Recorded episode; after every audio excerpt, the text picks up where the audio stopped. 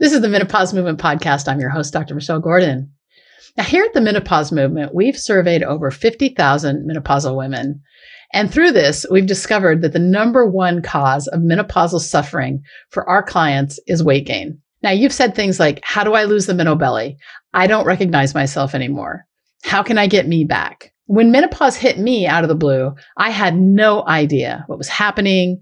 And when I gained about fifty pounds overnight, I hated what I saw in the mirror. The Menopause Movement exists to provide world-class transformational education to women who are suffering from the symptoms and effects of menopause. And we're here to give you the education you need to get your life back. We want menopause to be the best time of your life. I mean, it is for me, and I want that for you. After years of trial and error, I finally cracked the code with my menopause weight, and now I want to share with you how I did it. I realized that what helped me the most was a challenge.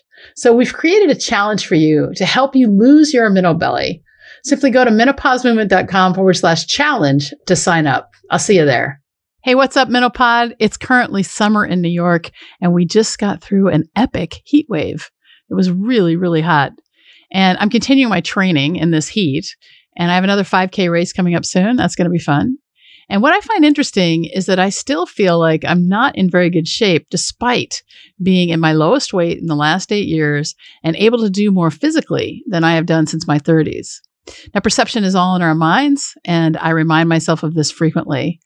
I'm here to remind you of this as well. You know, when it comes to menopause and life, the only constant is change. And the thing is, our brains want to keep us safe. They want to keep us from doing new things and thinking new things.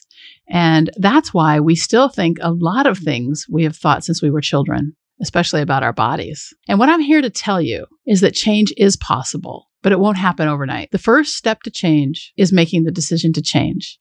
But then we have to back that up with action. And that's when it starts to get challenging. How do we take action? And even more importantly, what actions should we take? The Menopause Movement is here to help you with all of that. Menopause can be a time of misery, or it can be a time of unapologetic action toward creating a life we love. I woke up in the middle of my menopausal journey hating myself, my body, and the life I had created.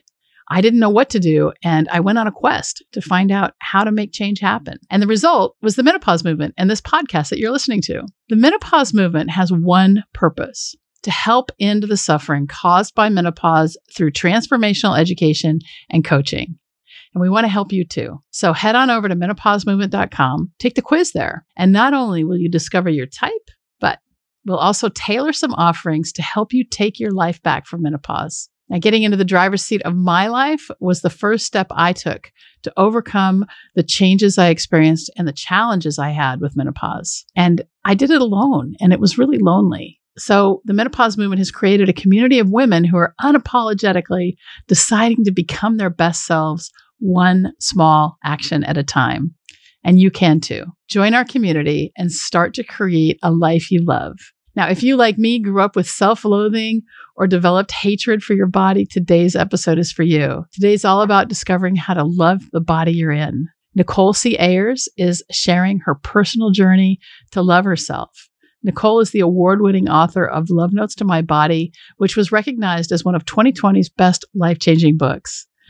She has also written two companion books, Love Letters to My Body, Writing My Way to Self-Love, and Writing Your Way to Self-Love, a guided journal to help you love your body one part at a time. If you're ready to stop waging war against your body, learn to accept and maybe love it, today's episode is for you. During the podcast, we talk about Nicole's journey to self-love, meditation as a tool for awareness, how things are and how we get to self-loathing, the legacy of thought we can pass on to our children, the role journaling plays in self-expression and change, processing grief about our bodies, creating a relationship with your body, power of gratitude, how accepting your body can be an act of rebellion, and stay to the end to find out the three tools you can use to cultivate a kinder, gentler relationship with your body. At the end of the episode, visit menopausemovement.com forward slash podcast, where you can find the show notes and the links to the books and resources mentioned in the episode. And if you enjoyed this episode, leave a written review, like and subscribe on YouTube, and subscribe to the podcast wherever you get your podcasts so you're always the first to know when each episode is released. And who should we have on the podcast? What can we do to improve it? I definitely want to hear from you. So send me a D M on Instagram at Doctor Michelle Gordon or on Facebook, also at Doctor Michelle Gordon, Doctor Michelle Gordon, M I C H E L L E G O R D O N. And when you send me a D M, you do get me. It's not, nobody else. Or you can send an email to d r gordon at menopause movement dot com and I'll answer you. And thanks again for being a part of the Menopause Movement. I'm so excited. Now let's get to Nicole.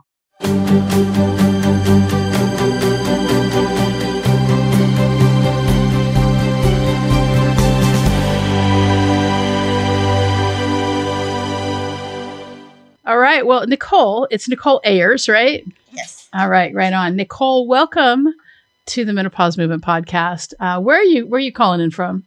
I'm calling in from Fort Mill, South Carolina, which oh, is wow. just a little bit south of Charlotte, North Carolina. Uh, Charlotte, I, you know, I, I love Charleston. I think Charleston's my favorite city in the South. Um, I haven't been to Savannah yet, but I love Charleston. I, t- I like Charleston over Savannah. We're we're probably yeah. about three hours from the coast. So. Right on. So welcome uh, to our podcast. You are a self-love expert, and and I love this so much because menopause is is a time where we have a transition, and that transition can sometimes add pounds to our body. It can make our f- You know, and when we add the pounds to our body, our clothes may not fit. We may look in the mirror like I did and say, I hate you, I hate you, I hate you. And mm. and that that came not from menopause, but from ballet when I was a child. And and so I think it's going to be really great to, to talk about self-love and your own self-love journey. And so I wanted to get started. You've written a couple books, and actually three, and, and I'm going to get to that. But but what I wanted to start with was, how did you st- Let's list here, like, how you got to self-love as a calling or a passion. Yeah, it, it's a, I mean, passion, heart-centered. I know this is what I'm meant to do in this world. And also, it's a long journey. Mm-hmm. I didn't have like a lightning bolt moment per se where I was like, oh, this is what's wrong and this is how I'm going to fix it. I just was having just like dissatisfaction in my life. And there was nothing specific I could point to. My career was going well. You know, things in my family were great. Like, there wasn't a specific thing. And I was like, what's going on? And so I decided to learn to meditate, because clearly meditation was just going to cure all my, my woes. And luckily for me, I started working with an intuitive energy healer teacher, and who she was going to teach me how to meditate. But she honestly just opened up those doors for me to get really curious about, why am I dissatisfied? What's going on? And what I figured out over a period of time was that I really didn't like myself. Mm. And specifically, I didn't like my body. And, you know, I, it was such an awakening, because that's just how I thought it was supposed to be. You know, our normal in this society is to not like our bodies. So to be a person, a woman who decides to reclaim like loving her body, or not even going that far, but just accepting that we live in this human body and human bodies change, that's such an act of rebellion. And I was always a people pleasing, like good girl in quotes. And so I was like, holy smokes, what's going on? But I have two daughters. And when I finally realized just how poorly I was treating myself, all the things I was saying to myself all day long, like not, not just when I looked in the mirror, but every time I saw a picture, every time I got dressed, just every time I was doing something, that Nastygram narrative running, I was like, whoa, no way. Yeah. I, this can't be what I'm leaving them with, right? I can't continue to teach them how to hate themselves. So at that point, I was like, I have to heal this. And I went on a journey to do that. And I got really curious about, well, how am I going to love something that I have hated my whole life and been told that I should hate my whole life? And I started journaling, and I found a movement practice that really gave me space to move emotions around and feelings around. And so I want to hear the rest about your journaling, but I think that there's a few things I'd like to unpack with you. And absolutely. So let's start with... Let's start with meditation as a as a vehicle for observation, right? So you said you were feeling dissatisfied in your life, and so you wanted to deal with the just this this this like feeling of dissatisfaction, right? Yes. Now I, I think that that is a catalyst for a lot of us, and You know, again, this is the Menopause Movement podcast, so I want to bring it back to menopause and, and the, the the changes that happen when we start to lose our hormones and the effect on the brain. And one of the things that happens during menopause is loss of estrogen that can affect our mood center. And it's not just estrogen, it's also progesterone. And progesterone has a big, big, big role in in our moods. And so when we have, when the ovaries stop producing those, then we have to change our Our brain changes because of the lack of hormones, but then but then the, the thing that a lot of people don't realize is that we're not at the mercy of our hormones. And what we can do is, is we can actually rewire our brains by ch- deciding to change our thoughts. And one of the best ways to do that is to pick up a meditation practice. And so I think that I think that if if you're somebody who's really struggling, let's say you're really struggling with self-image, or you're really struggling with thoughts and decisions, which are a couple of, you know, our moods. Uh, a couple of things that women really com- complain about or find to be problems in menopause, then just sitting for five minutes. This is not a, not necessarily a spiritual practice, but I will say that starting meditation is going to help you move on a spiritual path, even if all you do is transcendental meditation, because, you know, fundamentally, I do believe we're spiritual beings. And trust me, I used to be an atheist. So, yeah. So it's, that's a story it, for another yeah, time. Yeah, exactly. But, but the point is, is that, is that when, when we start to get out of the thought that everything revolves around us and that there's something bigger that we're a part of, then we can actually start to do some observing. So, so you did the meditation, you started to observe, and you started to realize that the life that you had cr- created essentially, right, with your thoughts, right, uh, wasn't how it was supposed to be.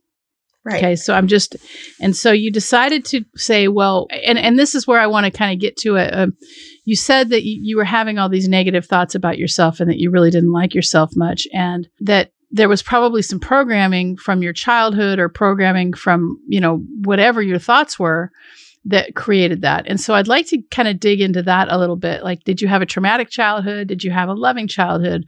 Where do you think those thoughts came from? I mean, I think that they came from so many different avenues, truthfully. I mean, I had not...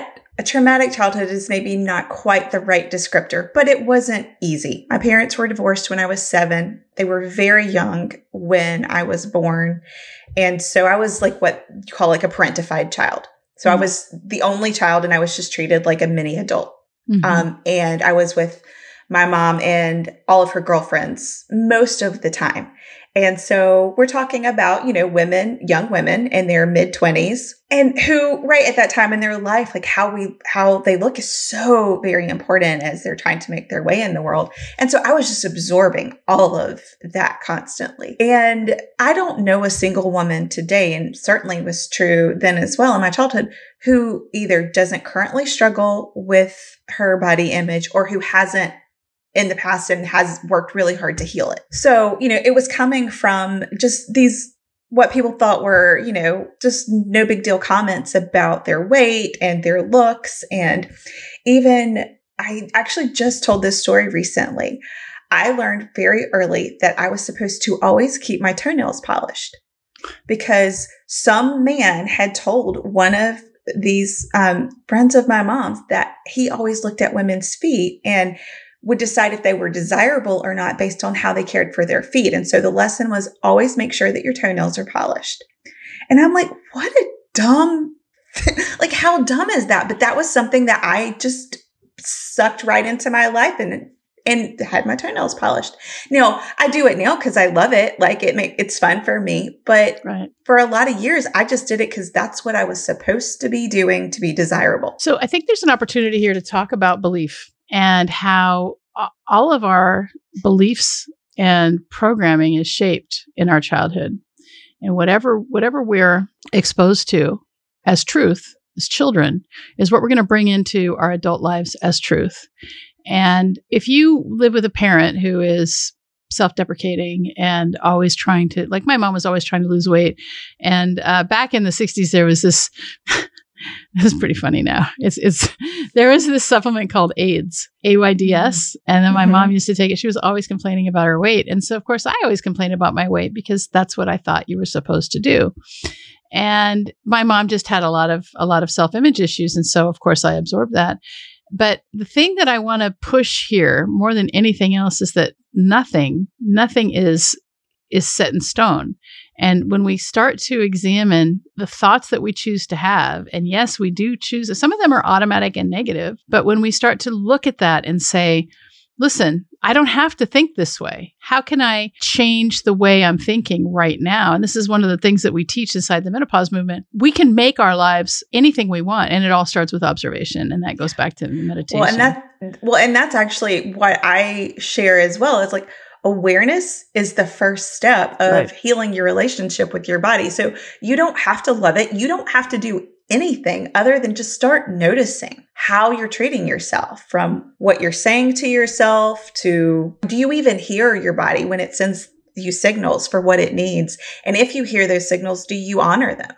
You know, from everything that, you know, how many of us feel the urge to, to go pee and oh, I'll do it in five minutes. I've just got uh-huh. to finish this email, or I've just got to finish washing these dishes. But what if instead you just went right when you needed to? You know, it's so, like an act of honoring your body. You know, that's really, that's, that hits home so much for me as a surgeon, because mm-hmm. it was always, it was always this wrong thing to have to scrub out of an operation to go to the bathroom. And when I, when I realized that, you know, it's okay to drink a lot of water, and it's okay. I don't, it's, it's okay to go and scrub out if I have to. I mean, just, you know, standing for twelve hours or eight hours and not peeing is not necessarily healthy. Right. And so when I was, I, I don't know, something, something clicked in me about five or seven years into my practice. And I said, I'm going to pee when I need to pee, and it's okay. Yeah. I'm going to break scrub. I'll rewash my hands. It's really okay. And so, yeah, I think it's important that, that you were able to really look at the legacy of it, right? Like, what were you mm-hmm. teaching your daughters, and the kinds of things you were saying to yourself? And, you know, we can't help it. We're going to screw up our kids. And it's just, you know, it doesn't, I mean, because we have our own faults, and, and part right. of, part of growing, you know, part of raising our children, obviously we want to raise them and have them be independent and make decisions and all those things that we want to do. But at the same time, you know, we're going to pass our beliefs down, and, and sometimes that may be our own self-loathing and whatnot. But how, how have you been, how old are your kids, and how have you been able to kind of change that programming, you think? Yeah. So they're eleven and thirteen. So prime time for body stuff to be sure. really front and center, because their bodies are going through their own transitions, right? Yeah. At this age. And when I started this journey, they were a little bit younger, but already were noticing things about their bodies and other people's bodies, and other people were noticing things about them, you know, having these conversations about bodies. I'll never forget my youngest several years ago. So she was maybe like eight, had been at a friend's house, and she came home and told me that her friend talked about how fat she was the whole time she was there. Aww.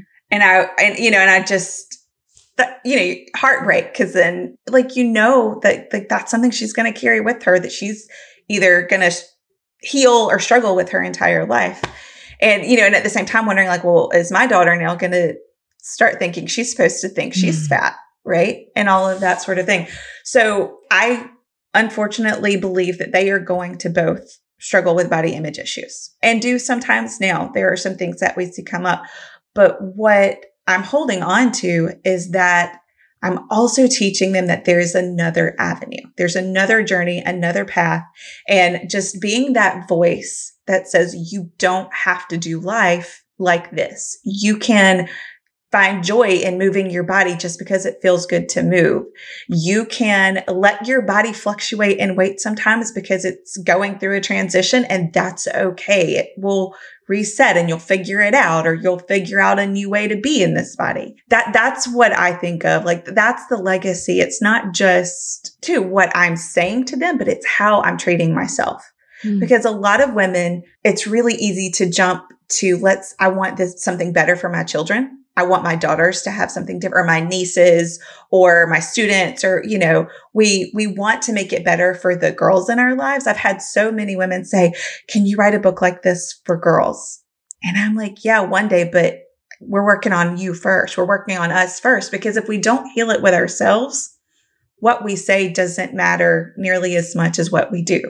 with yeah. those girls that are watching us.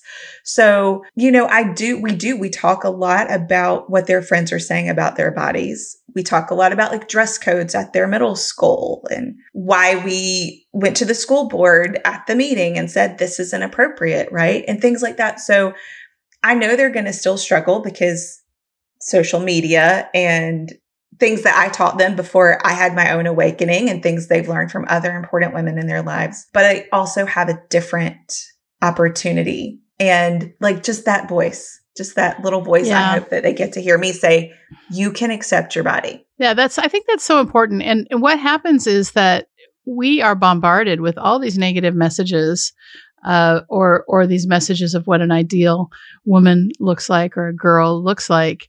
And, you know, let's not forget the cult of youth and let's not forget the patriarchy.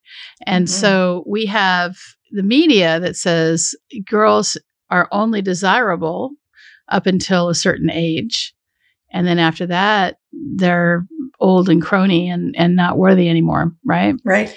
And so we have that. And, and then we also have this whole, like the way people are, are is not okay. So let's Photoshop a whole bunch of different attributes that aren't even real.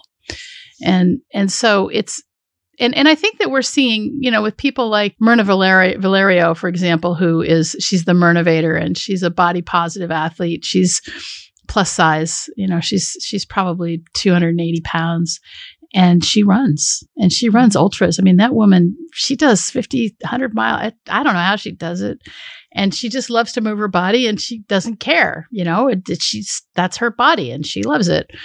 And so when we can start to just accept where we are, like I never wanted, like I gained a lot of weight in menopause. I gained like fifty, sixty pounds. And I looked in the mirror. I was like, I hate you. I hate you. I hate you. How could you, you know, and I thought it was all my fault. I didn't really, it, it as a doctor, I mean, I knew there were hormones, but when I went and asked for help, I was, they were like, you got to suffer through it. It's never going to end. And I was like, what? And so that's why I started the menopause movement, all, you know, anyway, was so that we could, you know, like get some education and start to make yeah. changes. And so, but as I, as I gained all this weight, I realized that the more I hated myself about it and felt like I was, how do I say it? I, that, like, like I was, I had no willpower, you know, I told myself all these things. And then the more I, that I, that I perpetuated these feelings of hate, the more I would do the things I didn't want to do. Mm-hmm. Right. Absolutely. Yes. Yeah. yeah. It's, um, that, per, you know, self, self-sabotage. Cycle, though, or, oh, yeah. yeah, it is. It is self-sabotage, but it's, you know, you, you have this expectation that you're just going to be like, you don't have any control. So then right. that's what your actions, you know, cling on to that. Right.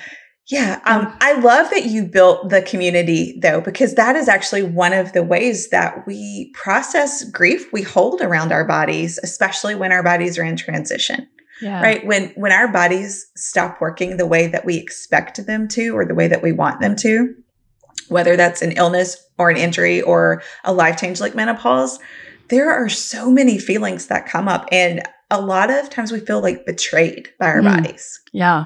You know, and, and if you feel betrayed, then there's so much anger. And then underneath the anger, there's all this grief. And community is one of the ways that we move through it. We find other people who say, yes, me too. I've been there. Um, and I'm witnessing you on the journey. So I love that you built this community. Yeah. Community is so, so, so important in getting through any change, any transition in life. And so that's, I think, nothing else. The transition of menopause can be so lonely. And so for anybody who's listening to this, you know, we have a community. It's the Facebook group. It's Menopause Movement with Doctor Michelle Gordon, home of the Menopod. So the, the people who listen to the, the Menopause Movement podcast are part of the Menopod. So let's talk a little bit about journaling and how how journaling changed for you and what what kinds of, you know, a lot of people, we talk about journaling and somebody like me, I'm a writer, I do write. And it took me like years to realize that writing was one of my superpowers. Mm-hmm. And it, if I need to write something, I just write it. And I didn't know that so many people just struggle. Like if I need to sit down and write something, I can put out two thousand, three thousand words, and, you know, without even thinking.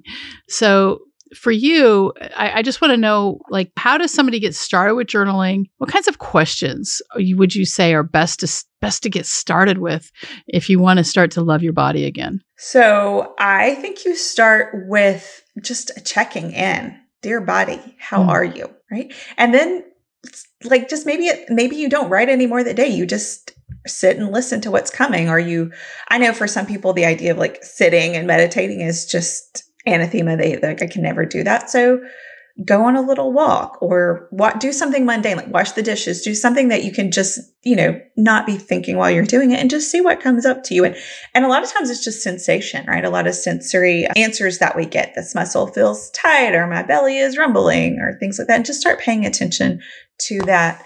The other thing that I invite folks to do though is get really honest, because I decided as I was going to heal this wound I had around my body that like I needed to be in relationship with my body. Mm. So I started to treat her as her own entity. I call her her to really personalize it for me. I know some people don't jive with that and that's fine, but I was like, we gotta, there's a lot we need to talk about. And so that's what the journaling was for me. It was truly conversation with my body. And so to say, dear body, though, felt entirely overwhelming when I started the journey because there was just so much to unpack. So I started writing, I called them love notes to my body's parts. And so I would write two parts that I was really grateful for, like my heart, you know, that was beating all of the time for me. And I would write to parts that I found some joy in, like, you know, my eyelashes. I, I liked my eyelashes. So like putting mascara on them, that was fun for me. Um, but then there were so many parts that I didn't like, either because of the way they looked or the way that they moved or because they had had injuries and these things. And what I gave myself permission to do was be really honest about that.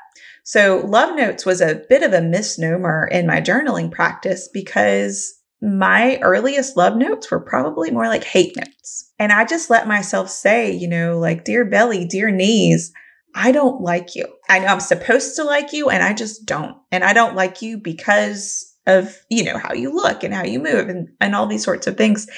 And I just let myself be with those emotions. And, and I stopped judging myself. Cause one of the things that happens when we want to change our relationship with our body is like, we've been shaming our body, you know, years, decades. And then we realize we don't want to do that anymore. So then we shame ourselves for shaming ourselves. You get into like this shame spiral and then you're, then you're in a thought prison and it, it, it, it just, it just becomes, it just becomes horrible because it does. You can't get out of it. No. And so just writing sort of this blank permission slip that I'm going to say whatever I need to say to clear the air. Right on. And it's just me and my body. And she already knows how I feel about her because I show her and tell her all the time. So let, I'm just going to be honest. And so I was able to be angry. I was able to be sad. I was able to, to let out all those feelings I was having and then get curious about, well, why am I so angry that my knees don't work the way I want to? What is the expectation I'm holding? Where did that expectation come from? Like, was that truly my thought or was that from some outside source? And that's how I was able to reclaim this body of mine and find gratitude even for the parts I don't like. So I think there's a, this false myth that when you decide to accept your body, when you decide to become more positive about your body, that you have to just fall in love with all of it. And you don't. Yeah. I, I mean, I think it's so great that you worked through a relationship with your body. And, and I, I, I can see how that may actually affect my life as well. Because one of the things I've realized through my own spiritual journey is that, you know, we occupy a body and we think with a mind, but that's not like my true identity, right? So I get to, I get to occupy a meat suit with this soul that I'm starting to discover is, you know, so much bigger. And that's why like all the, all the gurus, the, the, the spiritual gurus, you know, they teach you to go inside. Even Jesus said that, right? He's like, the kingdom of God is within you. And how do you, how do you f- find out the expanse, but by going inside? But if you hate yourself and, and when I first started meditating, it was, boy, I really hate myself. And I wasn't able to focus on just about anything else, ex- except for that I learned how to just focus on my breath enough to get outside of myself, right? Mm-hmm. And so when we start to realize that that there is something bigger and that we we can fall in love with the vessel in a way that, you know, the vessel is here to to show us, you know, we're we're here to learn whatever the whatever the lesson is for the for the right. the life, right? And without this body, we don't yeah. get to be here. That's right. That's right. And we chose to come down here, you know, I mean, there's like a, you know, if you think about the way, the way Yogananda talks about it, it's like there's a pool of souls. We live up in a, you know, in the astral plane, and then we choose to come and occupy, uh, you know, a fetus. And as, as, you know, the, so, so it's almost like, you know, it's like, what are we going to learn this, this time? Yeah. Um, and so, all right. So, so journaling, journaling took you from grief and loss to more of a love. Is that, is that what I'm hearing? It did, absolutely. And and again, that's a windy path. And I will say a lot of times when I couldn't get to love, I could get to respect or yeah. gratitude. Like gratitude was a huge piece of my journaling, because when I couldn't say, I like you, I could at least say, thank you. Like I, I looked for something I appreciated. You know, I'll talk about my belly a little bit because I know that's a huge trigger spot for women. Um, So I didn't, and I still don't, if I'm being perfectly honest, don't always look in the mirror and go, oh, Belly, I love the way you look. I just don't. But you know what? I am so grateful for the, my belly holds all these organs. Yeah. That do all this food chemistry magic every day, right? My belly was the place where my children grew. Like my belly is, it's soft and it is cuddly. And so there are a lot of things I'm grateful for, even if I don't like the way that it looks. Oh, and so great. That's what I would dig into. Like once I let myself get the, the, you know, what we would call like the negative emotions out, once I let the pain out, then I could look for, well, where can I be grateful? Yeah. Cause like, I can't break up with this body unless I'm choosing not to live this life anymore. Yeah. Yeah. We, we get the body that we get. So one of the things that I teach is that is, and, and if, if you're listening to this and you get nothing else out of this podcast, here's, here's the, the take home message. I talk a lot about gratitude, and if you want joy in your life, it's gratitude. So gratitude, I teach that gratitude is the precursor to joy. And so if you want to feel joyful, start finding things to be grateful about. And because you can't have gra- gratitude and fear don't exist in the same. They just can't. They can't exist at the same time. And so, you know, if you're afraid of something, be grateful and then do it anyway. Right. And, you know, I, I talk a lot about how I'm so grateful for my body and how I can do more. I'm fifty-six years old, and how I can do more with this body at fifty-six than I could when I was eighteen. And I do things like, you know, I was saying before, I took my dogs for, for a run. My dogs are out of shape. And uh, I took my dogs for just over a three mile run, and they're both here on the floor. Just, they're just dead. Okay. They're not dead, dead, but you know, they're, they're really, really tired. And at one point during the run, even my athletic dog, the female Sushi, um, she was lagging behind. I was like, oh, she needs a break. And so I had to walk a lot more than I'm used to during that run, which was great because I didn't feel like going all out. But the point is, is that when we can start to say, And and this this is exactly what happened for me. Instead of looking in the mirror and saying, God, I hate you, it was like, wow, look at what you can do. Look at how miraculous, you know, not not only the fact that we can take plants, you know, that that really that that that take the energy from the sun and turn it into food, right? So we can take plants and we can turn them into food. We can we can you know, we can break down anything that we put in our mouth, and it comes, for the most part, unless it's, you know, a nail. Um, but, but we have this, you know, I mean, there's just so many ways to look at it and, and have gratitude for, for what the body does and the chemicals, the chemical reactions and all the things. And so to, to dwell on the fact that my belly's a little bigger than, than, than I want it to be, what's going to happen is you're just going to continue to bring in more of that, right? Abraham Hicks talks about how w- when you keep your thoughts on one thing, that's what you're going to get more of, right? But when you start to really understand what you don't want, then you can say, okay, I know I don't want this, so what do I want? And you put your put your thoughts there, and you're able to attract other things in.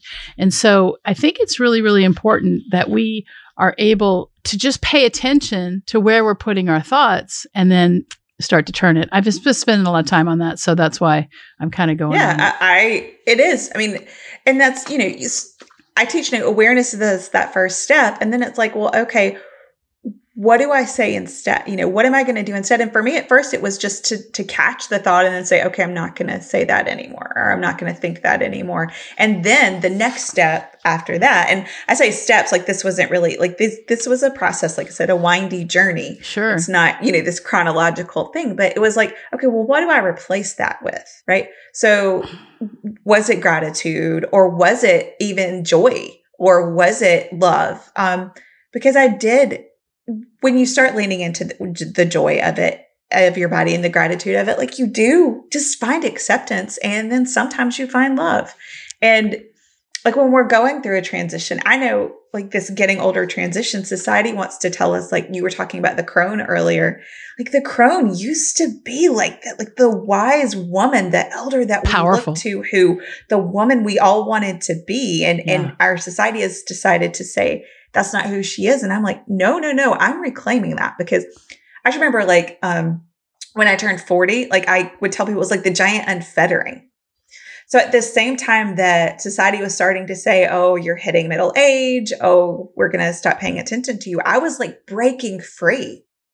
And that's when I started unpacking all of these lies I had been believing and really coming into the woman that I was meant to be, and, and entering into this passion and, and this calling that I have. And so we get to lean into those joys again when we stop, when we just, like you said, catch the thought and then let it be something different. Yeah, that's great. Catch the thought and let it be something different. So we talked for a second about how this was an act of rebellion, right?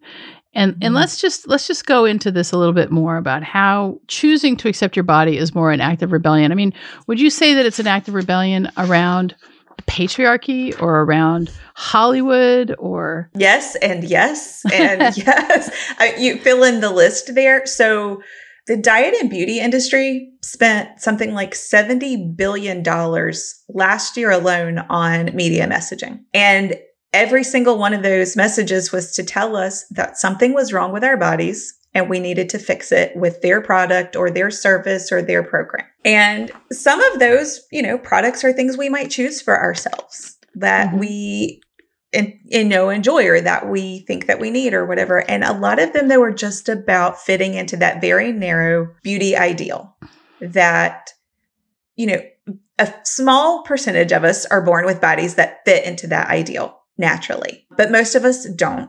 Right. And what we end up doing is spending countless amounts of our time, our energy, and our money trying to achieve this perfection. And we just, we won't ever achieve it because not only is it kind of this ridiculous standard, but also they keep moving the goalpost, mm-hmm. right? Like they keep shifting what is ideal. So, you know, sometimes it's to be really thin and sometimes it's to be really thin, but also be curvy, right? It, like, which is an oxymoron, you know? And so it's like, we can't achieve it. And so for even the people who do force either, you know, because of just naturally how their bodies are made or because of all the work that they spend in it or because of disordered patterns that they have, they're not protected from people's judgment, from their scorn, from their ridicule, right? Because that's what we're doing. We all just want to belong. And so if we can get this perfect body, we'll belong. Hmm. But right, the, the the gig is that we'll never achieve that perfect body. So we're just sold, we keep just being sold this message, and we don't see it as a failure of the diet or the product. We see it as a failure of ourselves. Right. And so, so to to step out of that and say, I'm not buying into that anymore yeah. is rebellious, but in like like a really powerful sort of way. Well, it's a self-love. It's a, it's truly an act of self-love to say, this is the body that I have. This is who I am. And I'm going to do what I can with it. And what I found, yeah. what happened for me when I finally just said, okay, I, and actually, I, so I have a coach that I've always been kind of sporty, and I decided back in twenty fifteen or twenty sixteen, something like that, to start exercising again. And so I hired a coach to help me because I always hire a coach. I always, you know, that's just has always helped me to kind of make, make the gap smaller. You know, if I wanted right. to get something, I hired a coach, you know, and then that's why the Menopause Movement has, you know, a coaching program so that we can, we can shorten that gap for you, because what took me five years might only take you, you know, three months now. Yes. But, yes. So I hired this coach, and at one point, you know, I was, I was over two hundred pounds when I start, first started exercising. And I, I remember writing to him one day and I said, look, I'm just going to record my weight every day. I don't give a F. I, you know, I'm just, and I'm just going to start accepting. I'm not going to, I'm just going to release this. And I'll tell you, as soon as I let go of any of my expectations around how the exercise was going to affect my body, how I was going to lose weight or any of those things, then I was able to really start to focus on getting better. And as I started to get better, then I started to understand, well, number one, that exercise has nothing to do with weight loss. And, and, and that, that, you know, performance is something that we can do. We can do a lot of performance. We can improve our impor- performance, but that has more to do with diet. But the other thing is, is that it's, it, I had to accept where I was. Mm-hmm. I had to, and, and I envisioned something else for the future, but I had to say, this is where I am and it's okay.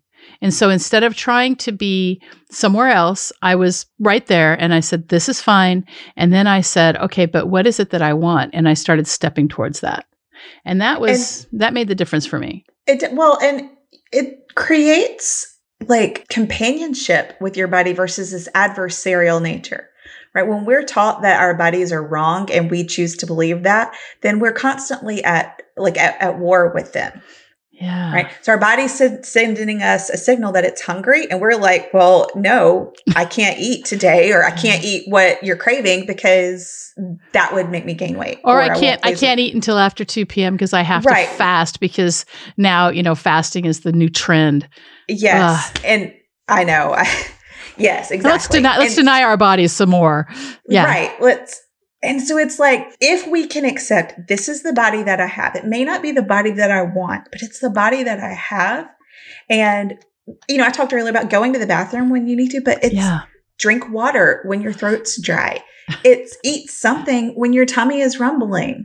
Um, it's stretching when you've been sitting for a long time. When you start to honor the body that you have, you create a companion, someone on the journey. So do you want your body to change? Okay, that's fine. But how can you like invite in this body and this relationship to help you make the change? Yeah. Because you're, when your body feels respected and cared for, it responds so positively to what you're, you're asking it to do. That's, no, that's, that's really just so, so, so important. So tell me, can you give us a, a couple of tools? So you, you have on your outline here, three, three different tools to cultivate a kinder, gentler relationship with your body. So I'd love to hear from you. What are some tools that the listeners of the Menopause Movement podcast can, can take from this podcast to start to love their bodies more? Absolutely. So the first one we've already talked about, which is journaling. It's, it's starting some sort of writing practice, and it doesn't need to be like a morning pages where you have to write out, you know, X number of pages. It could literally be a, a three to five minute practice where you just sit down and have a check-in with your body. Body, how are you today? Or body, this is where I'm feeling about you today. Or if you want to drill down and be specific, you know, belly, this is how I'm feeling about you today, you know? So just starting that open conversation. And if you're not a journaler and you're not afraid to talk to yourself out loud, like have the conversation out loud instead, but just start checking in, because a lot of us, one of the ways that we deal with our negative body image is just to pretend we don't even have a body. Hmm. So we don't even hear the signals our body is sending to us until our bodies are screaming and we're knocked flat on our bums, right? So just start the conversation again, whether, and I am a huge advocate of journaling because there's There's just so much healing in writing things down, but that's, so that's step one. Um, the second thing is to find a movement practice that you love. It's not a movement practice to lose weight. It's not a movement practice to get stronger. It's not a movement practice to do anything but experience the joy of moving. Mm. And sometimes we lose weight or our body gets stronger or the shape changes because of the move, some of the movement that we're doing, but it's really just to move. For me, that was a program called Wild Soul Movement, which ended up being like a moving meditation. So, you know, if, if meditation is hard, that was, it was a way that I could meditate and, and also be moving my body in these really like ways that felt super nourishing and gentle and good. But it might be a hike. It might be a run. It might be swimming. There's so many ways, or dancing, right? Putting on a song and just dancing. So that's how, again, we connect with your body, like this physical, corporeal being that we have, this body. Um, and then the third strategy that I offer is to offer your body loving touch. Hmm. And I don't mean this in a sexual way. And again, that's another conditioning that we have if we're touching our bodies. It's to be sexy or sexual. And that's not what I mean at all. I mean to literally be gentle and kind and give yourself love. And so that could be wrapping your arms just around yourself and taking yeah. a breath. Or one of my favorites that I do when I'm just, I'm feeling like I need extra T L C is um, cup your hands and then just hold your face. Hmm. And then close your eyes, maybe, if that feels safe, and take a breath.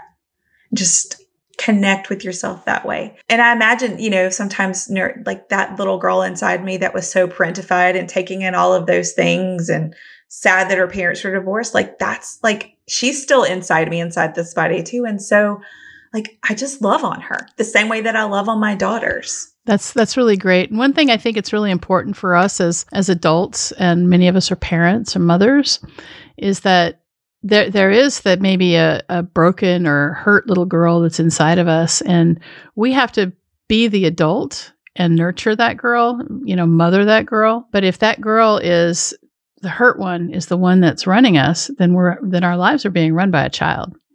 And so we have to actually step into being adults. And sometimes adulting is hard.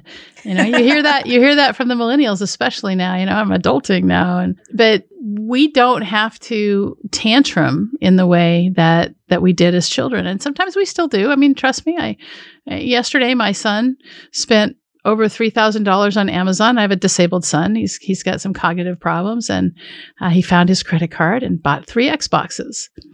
They were all going back. Thank goodness for returns. Yeah.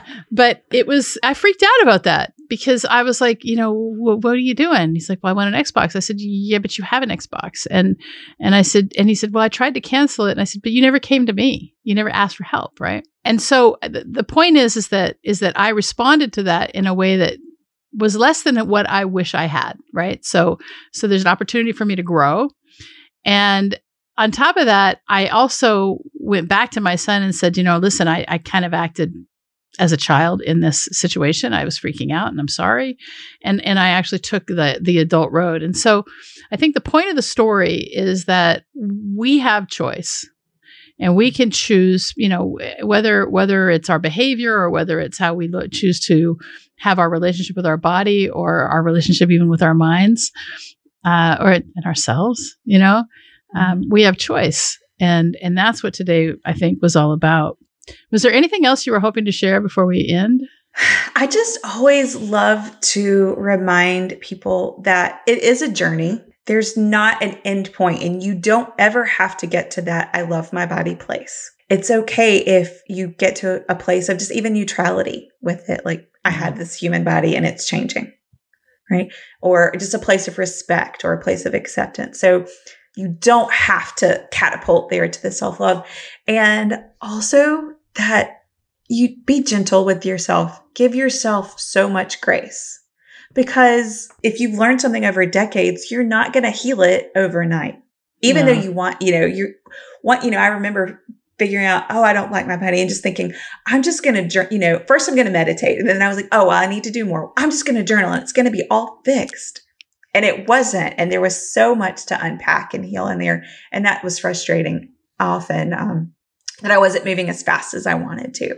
But just remember grace, grace mm-hmm. for yourself on this journey, grace for your body, grace for your mind, which has tried to take over the role of interpreting, you know, what it thinks you need to hear. So lots yeah. of grace on this winding journey to self-acceptance and love.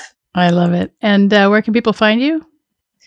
Nicole C Ayers dot com right. is my home base, and that will take you to my books. That will take you, I have a helping hand resources page, because this isn't a solo journey. And yeah. so if you need books to read or some classes to take, um, I also offer a course. It's currently in waitlist. Um, we'll reopen again this fall to help people that just really want to get started on the path. So Nicole C Ayers dot com will, will, get you into my world, and I'd love to have you there. Well, that's great. We've got, uh, you've got three books here. Love Notes to My Body, Love Letters to My Body, Writing My Way to Self-Love, and then Writing Your Way to Self-Love, a guided journal to help you love your body one part at a time. And are these available on Amazon?